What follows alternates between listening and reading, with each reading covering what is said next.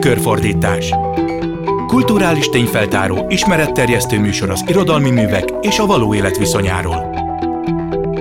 Tükörfordítás Jó napot kívánok! A Klubrádió mikrofonjánál Pályi Márk köszönti Önöket. Öt hét után jelentkezik újra a tükörfordítás. Benne a korábbi adásokhoz hasonlóan egy-egy olyan problémát vizsgálunk, amelyel általában kevesebbet foglalkozunk, szövegek, illetve ezúttal elsősorban zeneszámok tükrében. A mai vendégem Veszeli Anna művészettörténész, szociológus, aki segít majd elhelyezni mindazt, amit hallunk. Hamarosan a Kaukázus zenekar, vagyis Kardos Horváth János közel 20 évvel ezelőtti első albumáról fogunk meghallgatni egy számot, amit pedig ennek apropóján elkezdünk majd boncolni, az a nemzetfelfogáshoz való viszonyulás, vagyis az a kérdés, hogy vajon tényleg nem tudunk-e máshogy viszonyulni a nemzet eszméjéhez, mint leértékelően vagy felmagasztalóan, illetve ezzel kapcsolatban néhány hasonló kérdésbe is be fogunk kicsit tekinteni. Sokszor tapasztaljuk ugyanis magunk körül ma is Magyarországon, hogy a nemzethez, mint közös entitáshoz való viszony nagyon sérült, és míg széles csoportok föl fölmagasztalják a nemzethez való tartozás fontosságát, mások éles gunnyal és lekezeléssel beszélnek az ehhez a kérdéshez való viszonyulásról. Mielőtt meghallgatjuk tehát az említett zeneszámot, arra szeretnélek megkérni, hogy segíts elhelyezni kicsit ezt az egészet általánosságban, hogy a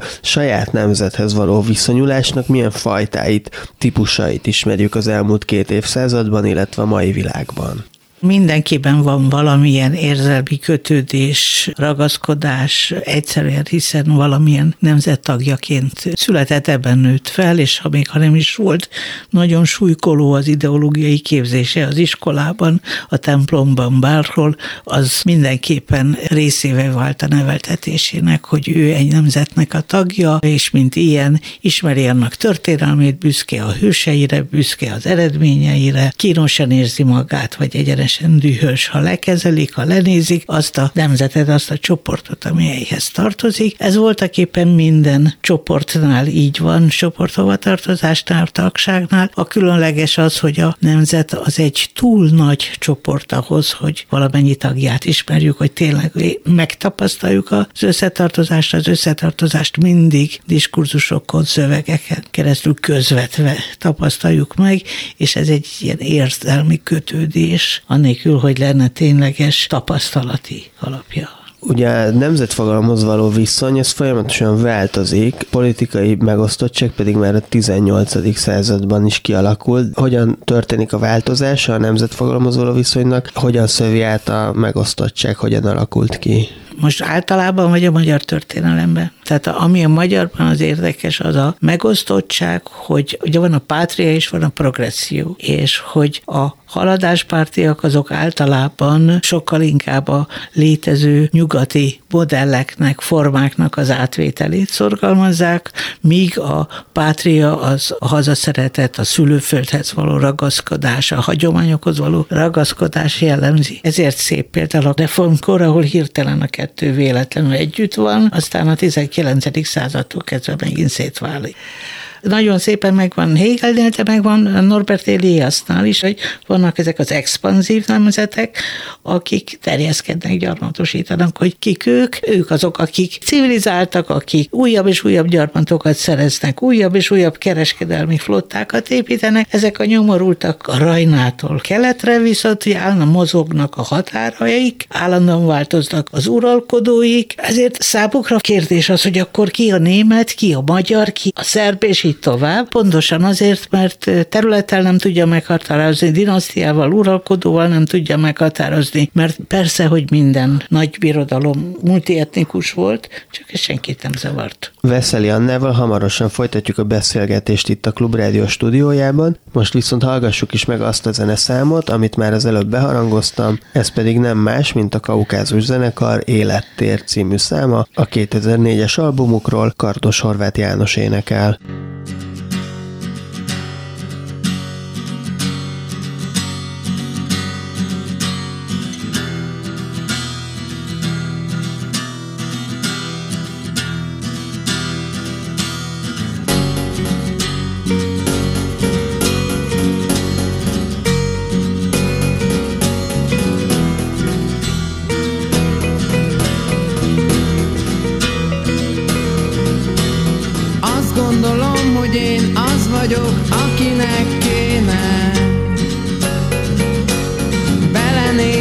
innocent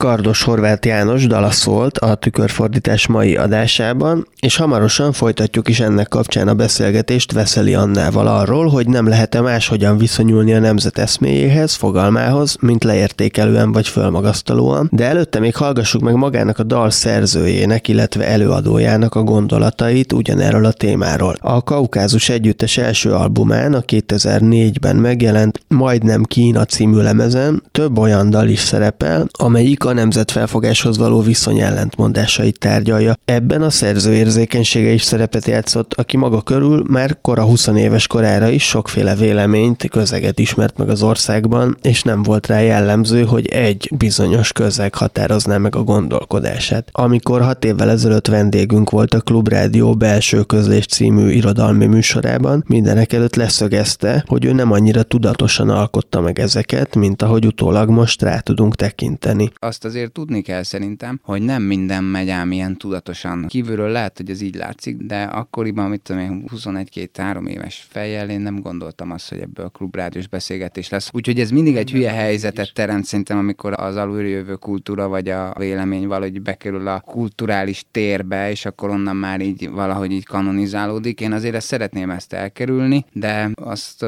hozzá lehet tenni, hogy szerintem valahogy a népdaloknak a kialakulása is így működhetett annak idején, hogy valaki kitalált valamit, mert ez foglalkoztatta a mindennapokba, aztán azt így továbbadták. Kardos Horváth János minden esetre röviden kifejtette, hogy az empatikus ki- és behelyezkedést, a saját magunk kigúnyolását nagyon fontos eszköznek tartja. Elmondta, hogy ő nem kérdőjelezi meg például a nemzeti jelképek szerepét és jelentőségét, csak fölvillantja, milyennek tűnhetnek kívülről egy olyan ember szemszögéből, aki nincsen tisztában az értelmükkel. Ezek, megmondom őszintén, inkább csak ilyen kis kérdőjelbe helyezések, vagy idézőjelbe helyezések, szóval amihez mi annyira nagyon ragaszkodunk, és jó is, hogy ragaszkodunk vagyunk, és jó, hogy van Magyarország, és jó, hogy vannak várak, meg jó, hogy van kereszténység, az hogyan nézhet ki kívülről, vagy aki ebben nincs benne, mert nem ebbe született bele, az vajon ezt hogyan látja. Talán azt lehetne mondani, hogy gúnyolom saját magamat persze, de ebben vagyok, ez se az első, se a legjobb, eznek már az Adi féle csapat is nagyon komoly társadalomkritikát fogalmazott meg, de visszametnénk akár a Mária Terézia testőr csapatáig, a Berzsényék, ők kezdték el szerintem ezt az egészet valahogy így megfogalmazni. Tehát egy kívülről való látás, egy empatikus képesség, egy be- és egyben kihelyezkedési képesség, szerintem az nagyon fontos. Kardos Horváth János, amikor az Élet tér című dal szövegét írta, persze azzal is számot vetett, hogy a zenészeket is minduntalan politikai oldalakra sorolják be, és nem utolsó sorban ezt akarta kikezdeni kicsit ezzel a szerzeménnyel is. Manapság ugye nagyon nehéz, mert ugye bekategorizálják az embert, hogy ha popzene, akkor melyik politikai oldalon áll. Sajnos tényleg itt tartunk, és ez tök ciki. Az ő célja az ellentmondásokat firtató zene számaival az volt, hogy egyformán megszólítsa a különböző világnézeti irányzatok híveit. Arról is vallott, hogy számára ez jelentette a kihívást és az eredményt is. Én ennek örülök, hogyha egy ilyen kitüntetett figyelmet kap egy, egy dalszöveg, hogy alá tudnak állni sokan. Magát az élettér fogalmát Kardos szintén egyfajta jó értelemben vett provokációként akarta tematizálni, hogy szembefordítsa azzal az elmaradottsággal, ami szerinte az ország lakosságának nagy részét sújtja, illetve másrésztről azzal a perverzióval, amikor felülről írják elő az élet kereteit. Szeretem ezt az Élettér című számot, mert azt gondolom, hogy egy picit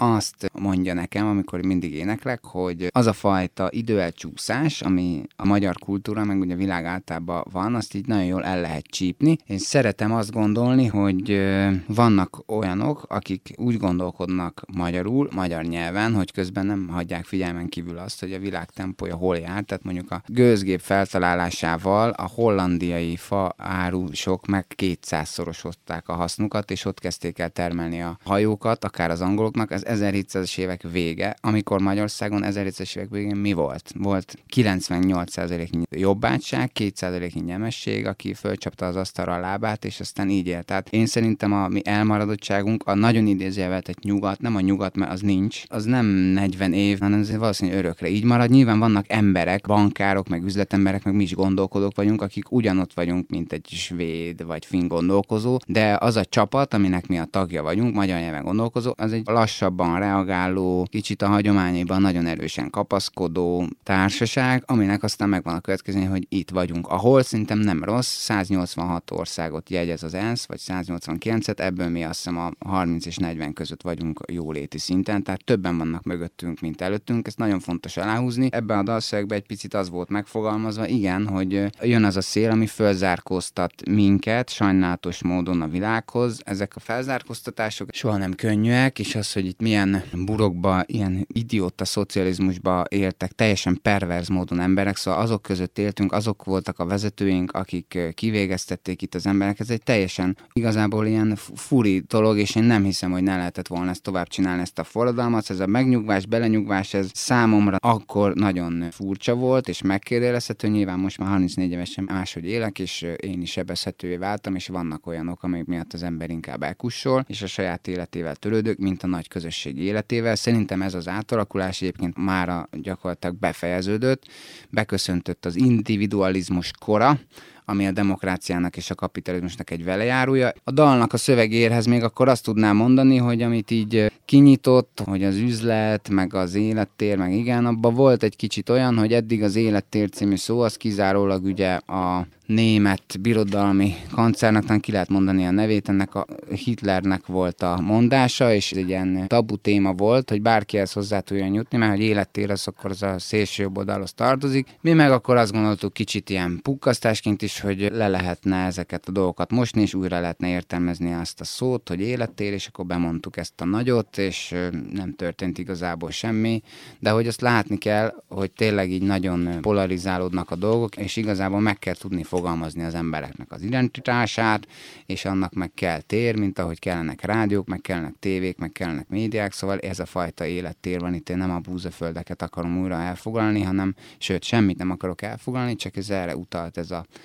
valószínűleg erre utalhatott a költő, hogy az élettér az bal oldalon is lehet szó. Kardos Horváth János ezen túlmenően a nyelv dalszerzői alkalmazhatóságáról is mondott néhány tanulságos mondatot. Szerintem a nyelvben van óriási mögöttes tér, vagy ilyen metaforikus tér, ami egy-egy szó mögött lehet. Szerintem ez ugyanúgy, mint az univerzum tágul, és szavakhoz, meg inkább szavaknak az összecsengésének van valami olyan ritmusa, ami plusz jelentést adhat aztán annak a kettőnek együtt. Ehhez sok idő kell azért még így az ember ebbe belemegy, tehát szöveget tudok úgy írni, hogy mondjuk fél óra múlva kész van, de az, hogy a szavaknak ez a másodlagos, harmadlagos hangzása, ezekhez azért kellenek délutánok, amíg az ember erre így rá tud koncentrálni, és ez szerintem nem művészet, hanem egyfajta kreatív erő, de már azon is gondolkoztam, hogy ez igazából szintiszta logika, hogy ebből simán lehetne egy számítógépes szoftvert csinálni, egy dalszövegíró vagy akár versíró szoftvert, mert higgyék el a kedves hallgatók, hogy amikor én is írok, akkor így, mint az ilyen Matrix filmben, egy pörögnek a szememen a lehetséges szavak, amiket oda lehetne írni, mert mégis csak az van, hogy van egy ritmus, van egy tér, azokat ki kell tölteni szavakkal,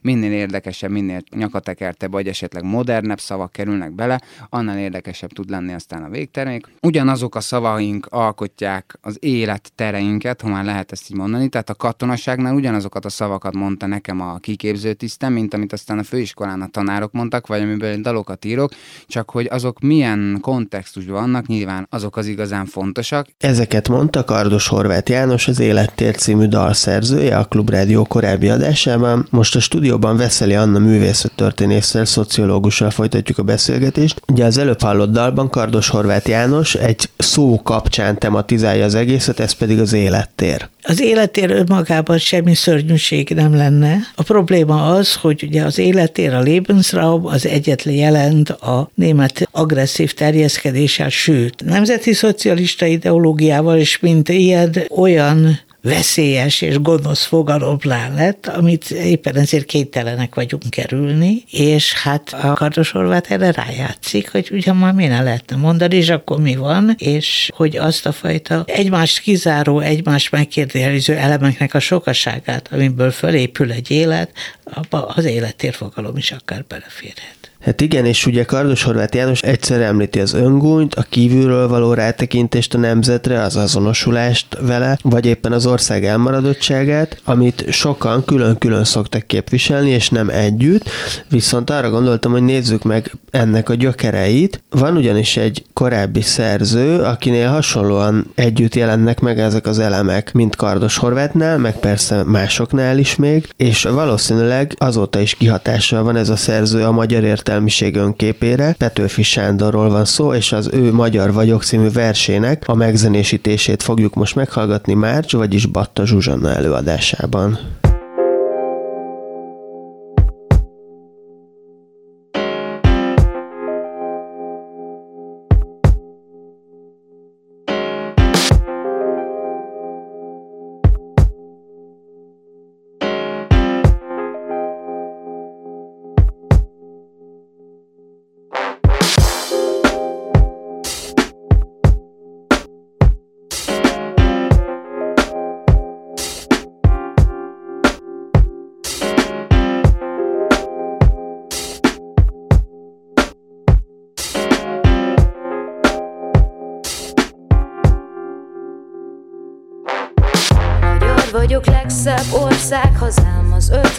Világrész nagy területén. Egy kis világ maga, nincs annyi száma, hány a szépség gazda kebelén.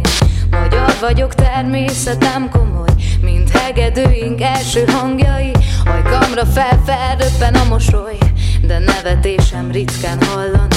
Magyar vagyok, büszkén tekintek át a múltnak tengerén, ahol szemem egekben nyúló kősziklákat lát nagy tetteidet, bajnok nemzetem. Magyar vagyok, mi most a magyar, hol dicsőség halvány kísértete föl, föltűnik, s lebúvik nagy hamar, ha vert az óra ótva mélybe. Magyar vagyok, s arcom szégyenben ég szégyellenem kell, hogy magyar vagyok. Itt mi nálunk nem is hajnalik, még holott máshol már a nap úgy vagyok.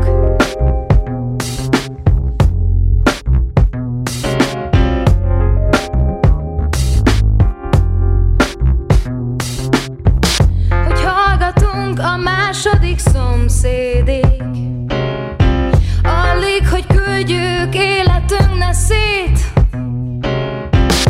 Saját testvérinkig ránk készítik.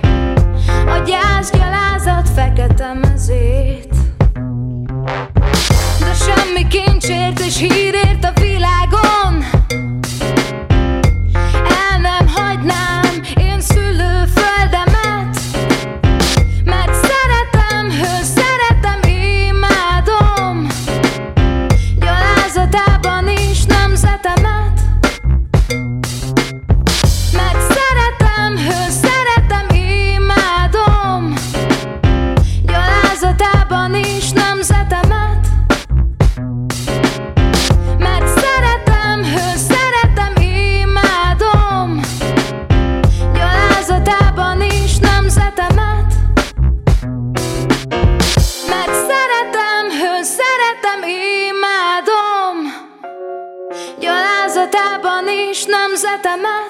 Petőfi Sándor versét hallottuk Batta Zsuzsanna előadásában. Veszeli Anna művészettörténésszel, szociológussal folytatjuk a beszélgetést a tükörfordítás mai adásában, a mikrofonnál Pályi Márkot hallják. Röviden csak azt kérdezném most meg a Petőfi kapcsán, nagyon hangsúlyos ebben a versben, hogy saját testvéreink, kik ránk készítik a gyász, gyalázat, fekete mezét. Miért alakult ki ez a dihotómia, hogy a saját szomszédainkkal van problémánk, hogy a saját nemzetünknek a másik tagjaival van problémánk, és ez úgy látszik, hogy úgymond mind a két oldalról működik, és a Petőfinél is működött, hiszen ő állást foglal a progresszívek tagjaként, mondjuk az azt ellenzőkként azonosított csoport ellen. Azt gondolom, hogy nem magyar sajátosság különösségről van szó, hanem akkor, amikor a, mondjuk így a magyar nemzet másokkal szemben akarja érvényesíteni a önmagát, a lehetőségeit, a céljait, akkor nagyon rosszul tűri azt,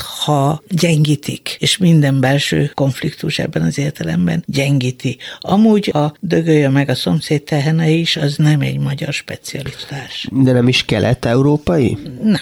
valamennyire megpróbálna segíteni megmagyarázni itt Petőfi pozícióját, hogy miért helyezkedik egy ilyen egyértelmű pozícióba bizonyos csoporttal szemben. Tulajdonképpen amiről beszél az az, hogy ugye viszálykodás van a magyar nemzeten belül, ettől a dolog egy ilyen tohonya, mozdíthatatlan, rémes masszává válik, és ugyanakkor mégis ugye szeretem, imádom az én nemzetemet, bár nagyon érdekes, amikor érvet hoz elő, akkor azt mondja, hogy a szülőföldem. Tehát, hogy tulajdonképpen az ismert környezethez, ismert világhoz ragaszkodom, és ezt általánosítom a nemzethez való viszonyal. Most menjünk tovább, és hallgassunk meg két verset, amelyek szintén ezt a kérdést tárgyalják egy-egy megközelítésből az elmúlt 30 évben.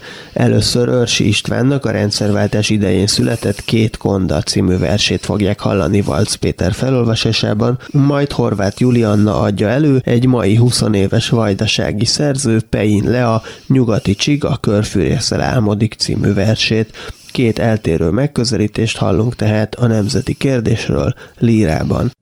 Két konda. Új sertések muzsikálnak öröklött melódiát, belerengnek a rózsás hájak. Isten, röf, röf, család. A másik konda ma bágyat. Túl sok korpát zabált. Szokásból böffeni már csak az állam.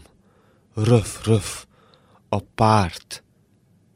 De mind egymásra talál majd, kit egymásra szán az ég, és kórusban dalolásznak a nemzet. Röf, röf, a nép.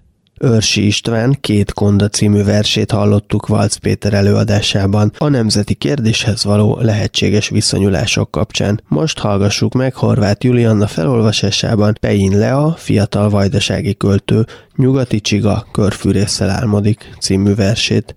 Nyugati Csiga körfűrésszel álmodik. Te ott vagy nyugaton, emlékszel? Én kicsit errébb, ahol a kurta farkú malac túr, ahol kurta malac és körfűrésszel levágott pár darabot egy országból. Te ott vagy nyugaton, emlékszel? Én kicsit errébb, ahol tudjuk, hogy az EU csak AU lenne, mégis akarjuk. Mazohista balkáni, félbalkáni vajdasági. Te ott vagy nyugaton. Emlékszel? Én kicsit errébb. Nem is keleten, annál is errébb, ahol öntvényben formázzák a múltat, és anyáznak a malacra, anyáznak a véres vörös csillagra, anyáznak az anyátlan árvákra, hibát csak anyjukban nem találnak. Te ott vagy nyugaton, emlékszel?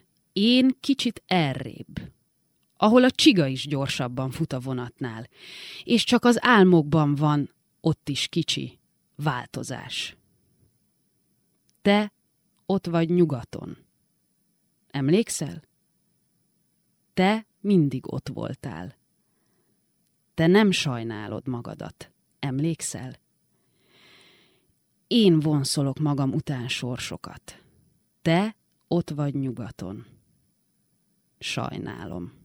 Valc Péter és Horváth Julianna színművészek előadásában hallottuk Örsi István két konda, illetve Pein Lea Nyugati Csiga körfűrészsel álmodik című versét.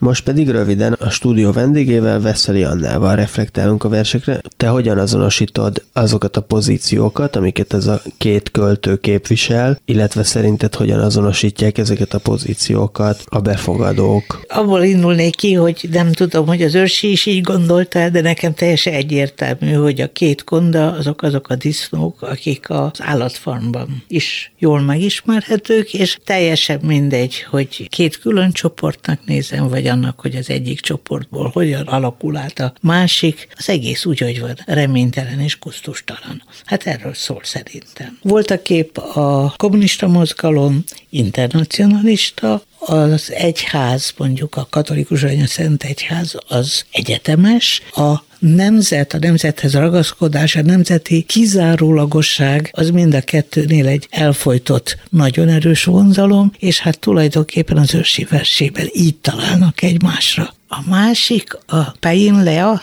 nagyon tetszik, a kíméletlensége tetszik, tehát az, ahogyan a létrejött lenézettségünket, vagy kisebbségtudatunkat hogyan próbáljuk visszalökni, félrelökni, elutasítani, azzal, hogy úgyse értesz meg engem, úgyse tudod, miről beszélek, amiről én beszélek, arra te már nem is emlékszel, sajnálom, hát akkor hagyjál békén. Körülbelül ennyi, de nagyon jól van megcsinálva. Megkértem K. Horváth Zsolt, társadalomtörténészt is, hogy segítsen nekünk, illetve hallgatóknak kicsit kontextusba helyezni ezt a két verset. Most hallgassuk meg azt, hogy ő mit mondott. Hallgatom ezt a két verset, nem elsősorban a műalkotást látom benne, illetve hát azt is látom benne igazából, és tulajdonképpen mind a két vers tetszik, de nem elsősorban azt nézem benne, hogy mennyire jól megformált vers, hanem inkább az érdekel, hogy a költő, mint egy intézmény jelenik meg, a költői hang benne, és hogy két olyan nemzetkoncepciót próbál vázolni, ami szerintem nagyon érdekes feszültséget teremt. És az első esetben, ugye Őrsi István két Konda című verse esetében, amelyben ugye lehetetlen nem észrevenni azért benne ezt a metsző iróniát, amit maga a Konda, illetve a benne lévő röf-röf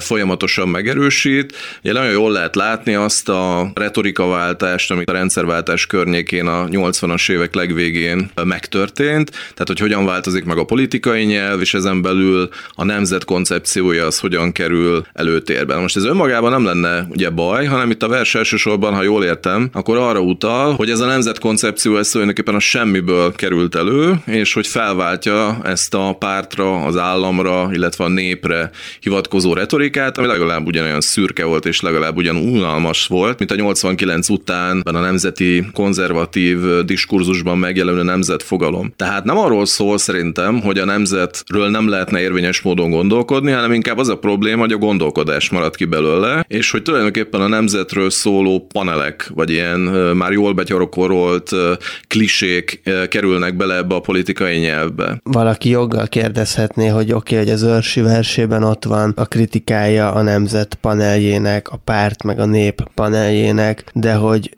nincs ott mondjuk a szabadság vagy a nyugat paneljének, ami szintén egy panel volt a rendszerváltáskor. Hogyan tudunk viszonyulni mondjuk ennek fényében az őrsi verséhez? Tehát milyen az a pozíció akkor, amit ő kialakít? Jó, hogy rákérdezem, mert igazából egyik világnézet sem áll hozzám közel. Még pedig azért nem, mert mindegyik nagyon a saját korához van kötve. Nem az a baj, hogy kimarad belőle valami alapvetően, hanem ha úgy nézek, hogy ez kétfajta világnézet, és az egyiknek a középpontjában egy ilyen ironikus, de önmagával szembe valójában nem gyakorol kritikát, ami ahogyan utaltál is. A másik pedig tulajdonképpen egy kicsit lesajnálja azt, amit korábban ugye nagyon nagyra tartottunk, és ezáltal próbál valamilyen pozitív kijelentést társítani tulajdonképpen Kelet-Európához. Szóval, hogy igazából azért mondom, hogy mind a kettő távol áll tőlem, mert hogyha a politikai retorikára, illetve a politikai identitásra próbálnak ezek a versek rájátszani, akkor ugye azt mondanám, hogy oké, okay, de mindegyik unalmas.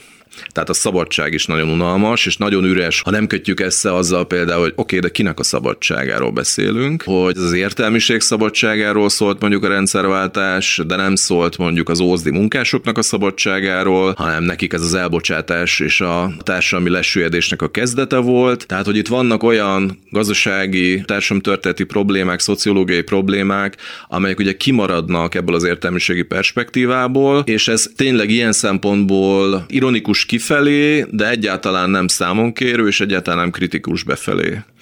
Most a Pejin a verső esetében ez egy teljesen más koncepció, egy teljesen más elképzelés, de hogyha kontextuálisan nézzük, akkor emögött is működik egyfajta ilyen társadalmi képzelet, és ennek a társadalmi képzeletnek a középpontjában egy ellentét áll, de ez az ellentét már nem belső ellentét, ami mondjuk az állam, a párt, a nemzet és a nép között van, hanem ez kifelé mutat. Ez az egész körfűrészes történet szépen visszautal arra, hogyha nagyon referenciálisan akarjuk olvasni, hogy mit jelent a Trianon, Trianon, hogy ebben milyen szerepe volt a nyugati államoknak, és ugye ez a nyugat-kelet ellentét az, ami a versen belül nagyon szépen megképződik, és ez a vers nagyon szépen emeli ki, vagy teszi plastikussá a csalódottságot, a mikrofonnál Pályi Márk, az előbb K. Horváth Zsolt társadalomtörténészt hallottuk Örsi István és Pein Lea verseiről, most pedig visszatérünk Veszeli Annával itt a stúdióban.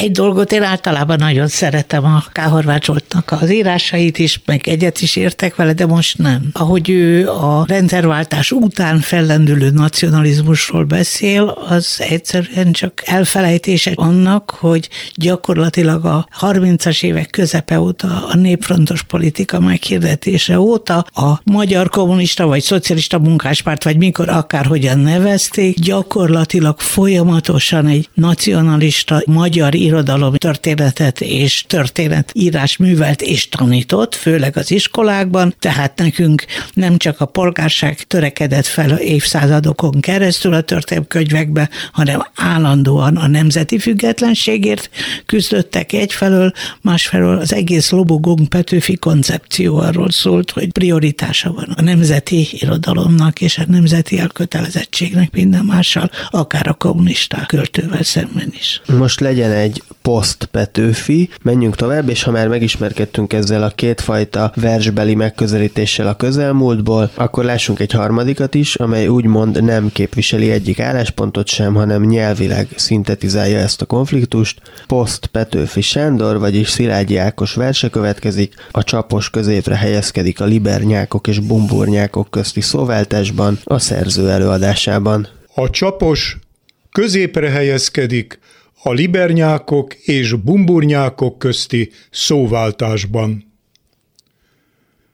Megjöttek a libernyákok, bömbölték a bumburnyákok. Azt gágogják, jogállam, kispadról a ligában.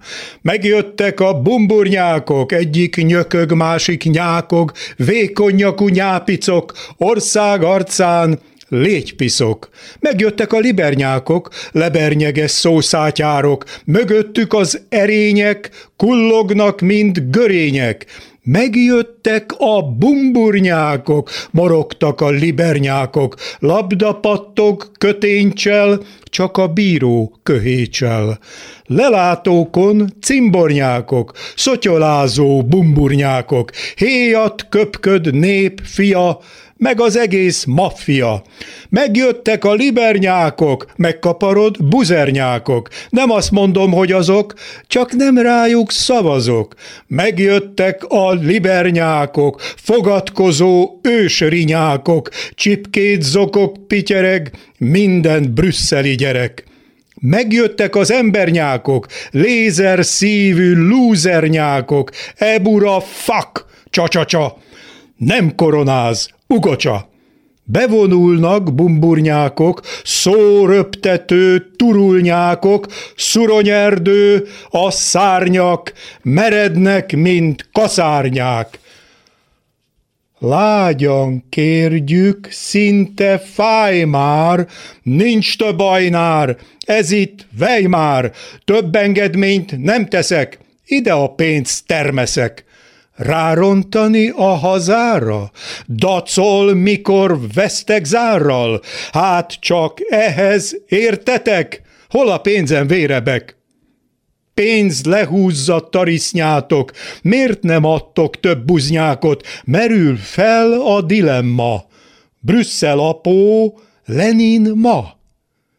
Végetek van, undornyákok, hány szrám, én rád visszahányok jól lehányva mind a hány, kibumburnyák, velünk hány. Bevonulnak a kutyákok, vonyítva a bumburnyákok, hely kutya szív, kutya szív, kimond mindent, s visszaszív. Mi kell nektek, libernyákok? kérdezték a bumburnyákok. Alkotmányon cukornyák, emberjogi cikornyák. Vezetnek a libernyákok, tíz góllal a bumburnyákok, nem vérre megy, kapura. Gólt kap, nem kap, nem para. E, nyomorult libernyákok, mi a pálya, nem tudjátok. Rendet tenni eljött végre a világ új szuveréne. Keletről jön büntetésnek, létparancs, mit kőbevéstek, hunok, unot műsora, címe Isten ostora. Véget érnek tivornyákok, így anyátok, úgy anyátok, hazamennek libernyákok, hazamennek bumburnyákok, hazamennek legények, nem is olyan szegények. Könyöklünk a kocsmapultnál, Attillával a nap múltán, mai kocsma, mai nap, míg leszáll az alkonyat.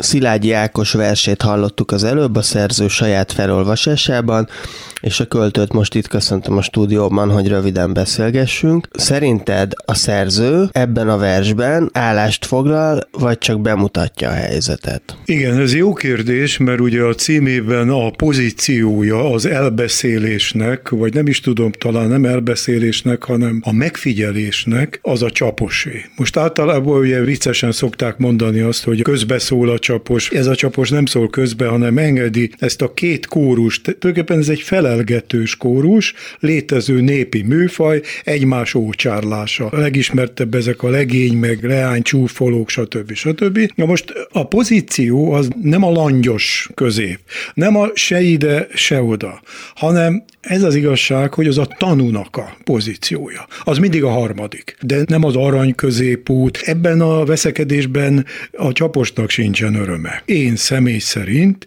és én úgy látom elég sokan, beszorultunk a tanúnak a pozíciójába. Ma nincs értelme megszólalni, mert abban a pillanatban, hogy megszólalsz, vagy ide csapnak, vagy oda csapnak, és jó, hogyha nem csapnak rá még a fejedre is. Ezek nem publicisztikák, mert a publicisztikában valóban elkötelezem magam ide, oda, amoda. Itt nincs ilyen elkötelezettség. Én csak tanúságot tehetek arról, hogy ma Magyarországon ez van. Sokan, akik olvasták a versedet, én ezt láttam a Facebookon, mégis egyfajta állásfoglalásként olvasták, és egyfajta megmondást láttak benne, aminek örültek. Azt értem, hogy nálad hogy válik szét a tanú pozíciója a résztvevőjétől, de aki így olvassa a versedet, az mintha egyrészt azonosulna a tanú pozíciójával, másrészt viszont az egyik álláspont képviselőjeként köszönti ezt a tanút, szóval hogy lehet uh-huh.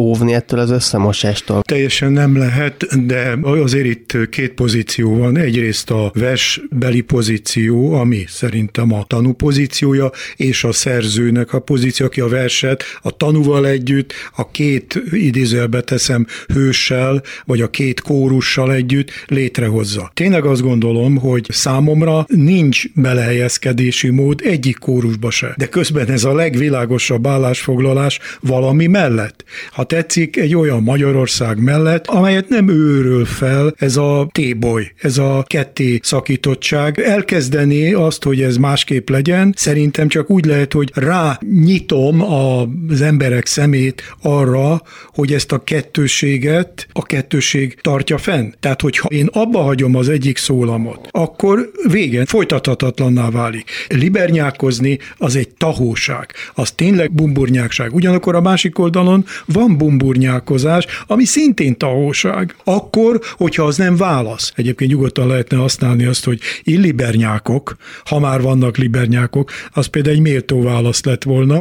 Szilágyi Ákosnak köszönöm szépen, hogy felolvasta a versét, és röviden beszélgethettünk vele a tükörfordítás mai adásában. Most Veszeli Annával folytatjuk a beszélgetést a stúdióban. Azt szeretném kérdezni, hogy mi felénk miért nem evidens legalább az értelmiség körében, hogy megpróbáljon hasonlóan kiegyensúlyozottan viszonyulni ehhez a kérdéshez, mint amit mondjuk most Szilágyi Ákos megjelenített. Miért gondolják úgy az emberek? Általában nyálást kell foglalniuk, még akkor is, hogyha ezek ma már nem az úgymond igazi harcok, mint Csóriék idejében, inkább csak röfögés, hogyha őrsit idézhetem. Miért ez az evidencia szerinted? Azt gondolom, hogy azért, mert hogy aznak ellenére, hogy végig a 80-as években azt mondtuk, hogy több pártrendszer kell, és az lesz a megoldás. Kiderült az, hogy amikor lettek különböző pártok, akkor a pártokhoz való viszonyban kétféle modell volt. Az egyik a valamilyen egyházhoz, valláshoz tartozás, a másik meg a drukker mentalitás. Mind a kettő inadekvált. Például azt az abszurd helyzetet ele lehetett állítani, hogy az embernek a párt szimpátiája, párt hovatartozása, akár párt tagsága érzékeny, személyes adat. Hát ha valami nyilvános, az a párt és a politika világ, ez az egyik. Ez akkor, amikor a vallásnak az analógiájára ment, a másik pedig akkor, amikor azt mondjam, hogy B-közép de egyáltalán drukker mentalitás, amikor az ellenfelet megsemmisíteni akarom, lesöpörni akarom, és minden szeretetem, örömöm erre a pártra vonatkozik, és minden gonosz indulatomat meg a másik párttal szemben vezetem le. Kicsit gyerekes, és mindenképpen éretlen. A politizáláshoz való viszony, mint hogy ugyanúgy abszurdnak tartottam azt, hogy kitiltani a politikát, mint valami szennyeset az egyetemekről, meg egyáltalán az oktatási intézményekről, miközben azt tanítjuk, hogy zone politikon, és hogy a politika a nyilvános vita arról, hogy milyen a jó társadalom, hogyan akarunk élni. Ha valami, ez ténylegesen mindenkire tartozik, és az iskolára, és az egyetemre is, tehát átment arra, hogy a politika az úrékuncutság, illetve szennyes dolog, és ilyesmit távol tartok az iskolát. Most az adás vége felé közeledve tekintsünk ki még egy perspektívára, folytassuk Kardos Horváth Jánossal újra az adást, aki egy másik dalát fogja elénekelni, a Kaukázus Együttes Legyen című száma következik, utána pedig Éber Márk Áron szociológussal fogjuk kicsit elemezni a nemzeti kötődés, annak kritikája és a kapitalista berendezkedés közötti viszonyt.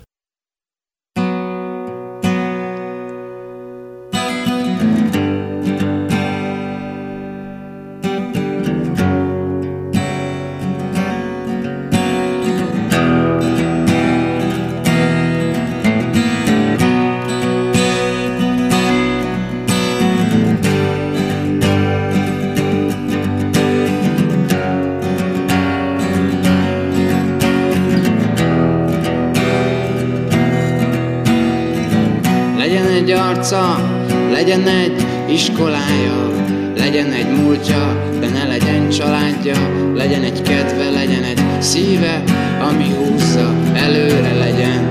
Igazmondó fajta, legyen három érve és részegészbe, lássa át a marketinget végre, legyen erős és hőbörögjön rajta, hogy a magyarokat most egy tenger sem mossa, durva ne legyen, tisztelje a szabadságot, szolgálja hűen a piacgazdaságot, fizesse be a ráeső 25 százalékot, nyaraljon sokat, de ne lásson semmit, csak kereskedelmi rádiókba bevitt zenéket szeressen, tévével vacsizzon, internetre keljen és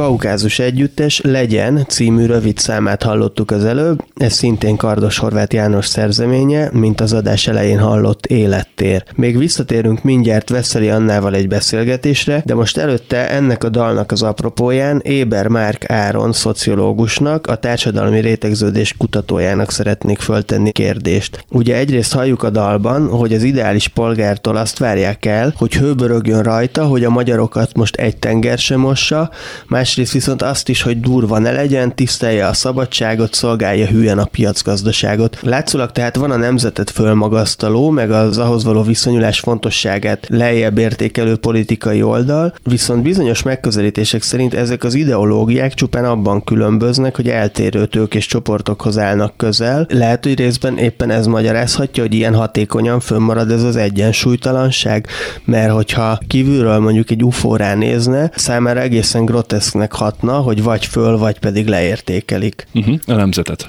Igen, én azt hiszem, hogy a jelenlegi politikai erők ezeket az ideológiákat használják, vagy ezeket az eszméket használják, akár a nemzet fogalmát, akár mondjuk a szabad piac fogalmát. Természetesen nem azt akarom állítani, hogyha elhangzik valahol a nemzet kifejezés, vagy hogy nem tudom én, a magyar fociszurkolók örülnek a gólnak, akkor az végső soron nemzeti tőke érdekeit szólja. Nem ezt akartam mondani, meg ennek az ellenkezője sem igaz természetesen, hanem azt akartam mondani, hogy a társadalmi világunkban a nagyobb erővel és hatalommal, ami nem csak politikai hatalmat jelent, nagyobb befolyással, nagyobb érdekérvényesítő képességgel rendelkező szereplők nyilván erősebben tudnak használni eszméket, jobban tudnak a maguk javára használni koncepciókat. Ebben az értelemben kapitalizmusban vagyunk, tőkés csoportok használnak ilyeneket, és ezért rányomják a bélyegüket ezekre az eszmékre. Ettől függetlenül persze van a nemzeteszmének és minden más koncepciónak is van őszinte használata. Tehát, hogyha egy meggyőződéses emberjogi liberális azt mondja, hogy azt szeretné, hogy a világon mindenütt ugyanúgy érvényesülnének az emberi jogok, és sehol ne történhessen meg az, hogy stb. stb. Az egy őszinte álláspont. Ennek ellenére, ha például úgy használja mondjuk fel ezt az Egyesült Államok kormánya,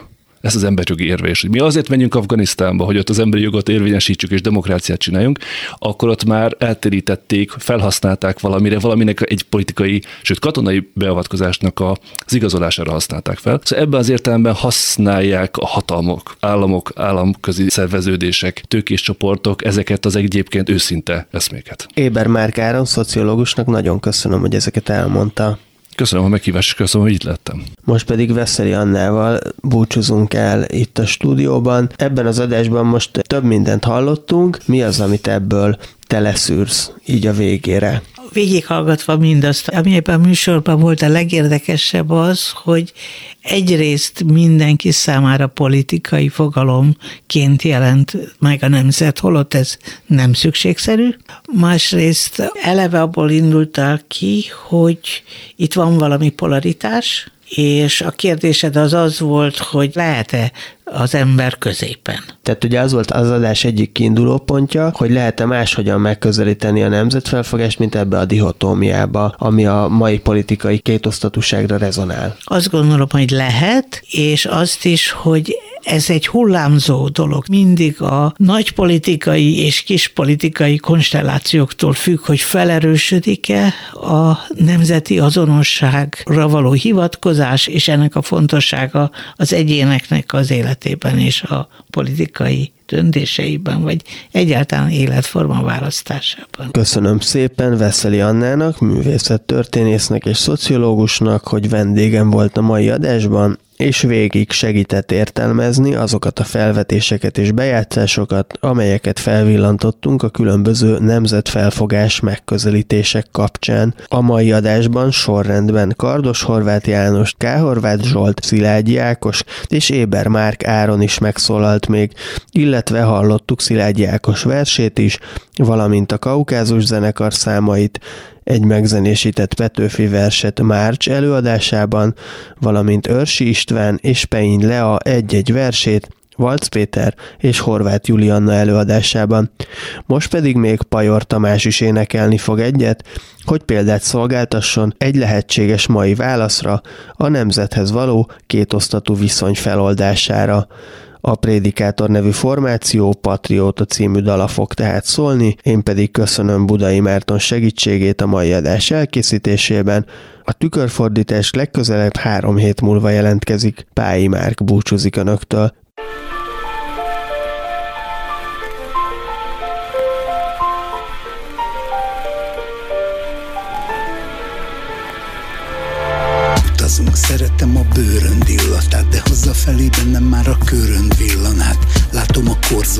Korzót, a láncid esti villanyát. Akkor is jönnék, hogyha tiltanák Mert nincs ez meg Rióban, sem Tokióban Sem a magam mögött hagyott unióban. Ez az érzés tart mióta megint patrióta vagyok ebben a kabrióban.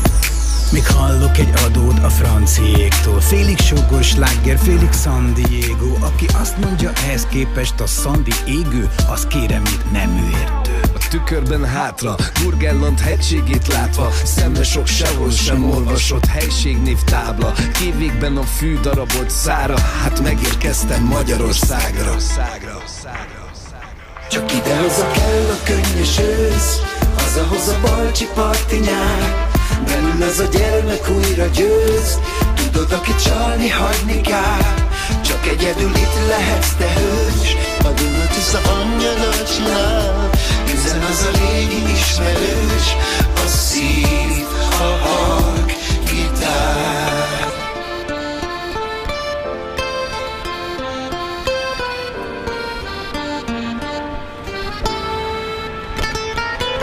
Ha megkérded nyáron Gyulán tábor, vagy talán télen Ulán bátor. Rávágom az első, még a simán sátor is Mert itt veszik, hogy a dumán bátor. Keletre az Urál gától, meg a japán kinya ott ritka vagyok, mint a klíma. Reykjavikban nem értem ész a dizla És nem javítja az átlagot velem az elba hídja.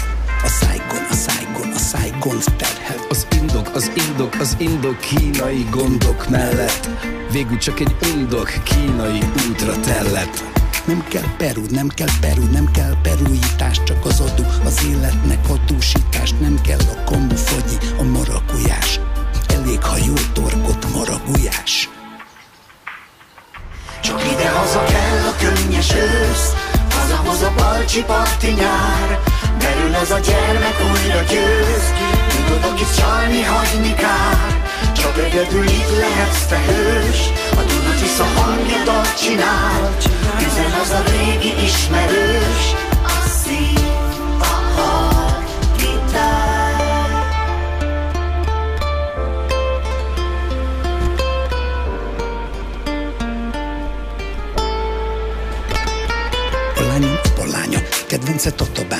Közös utunknak, nem is lesz akadálya. Jó, ez csak a rim kedvéért pálya De legalább nem vagyok senkinek a papagája. Látod itt minden mező, szótlanjátod Nyár után ősz mond, gyorsan hervad. Itt balra ketszer, jobbra soltvad kert van. Srácként egyszer ott voltam, hol csak terhant Ortobágya puszta, látványa menő. A síró baba szempár, anya leső A nyíló tavaszig vár. Aranyeső, nekem így jó a kékes A gajatető Kolozsvár, Gyergyó, Brassó, Sepsi, Szentgyörgy segít kijönni a szkepszisemből. Leadni kicsit a pesti stresszből Érzem egy újdalmos lesz is ebből. Csak idehaza kell a könnyes ősz Hazahoz a balcsi parti nyár. Belül az a gyermek újra győz Tudod, aki csalni hagyni kár Csak egyedül itt lehetsz te hős A Dunatisza hangja csinál Üzen az a régi ismerős A szív, a hang, gitár Tükörfordítás Kulturális tényfeltáró, ismeretterjesztő műsorunkat hallották.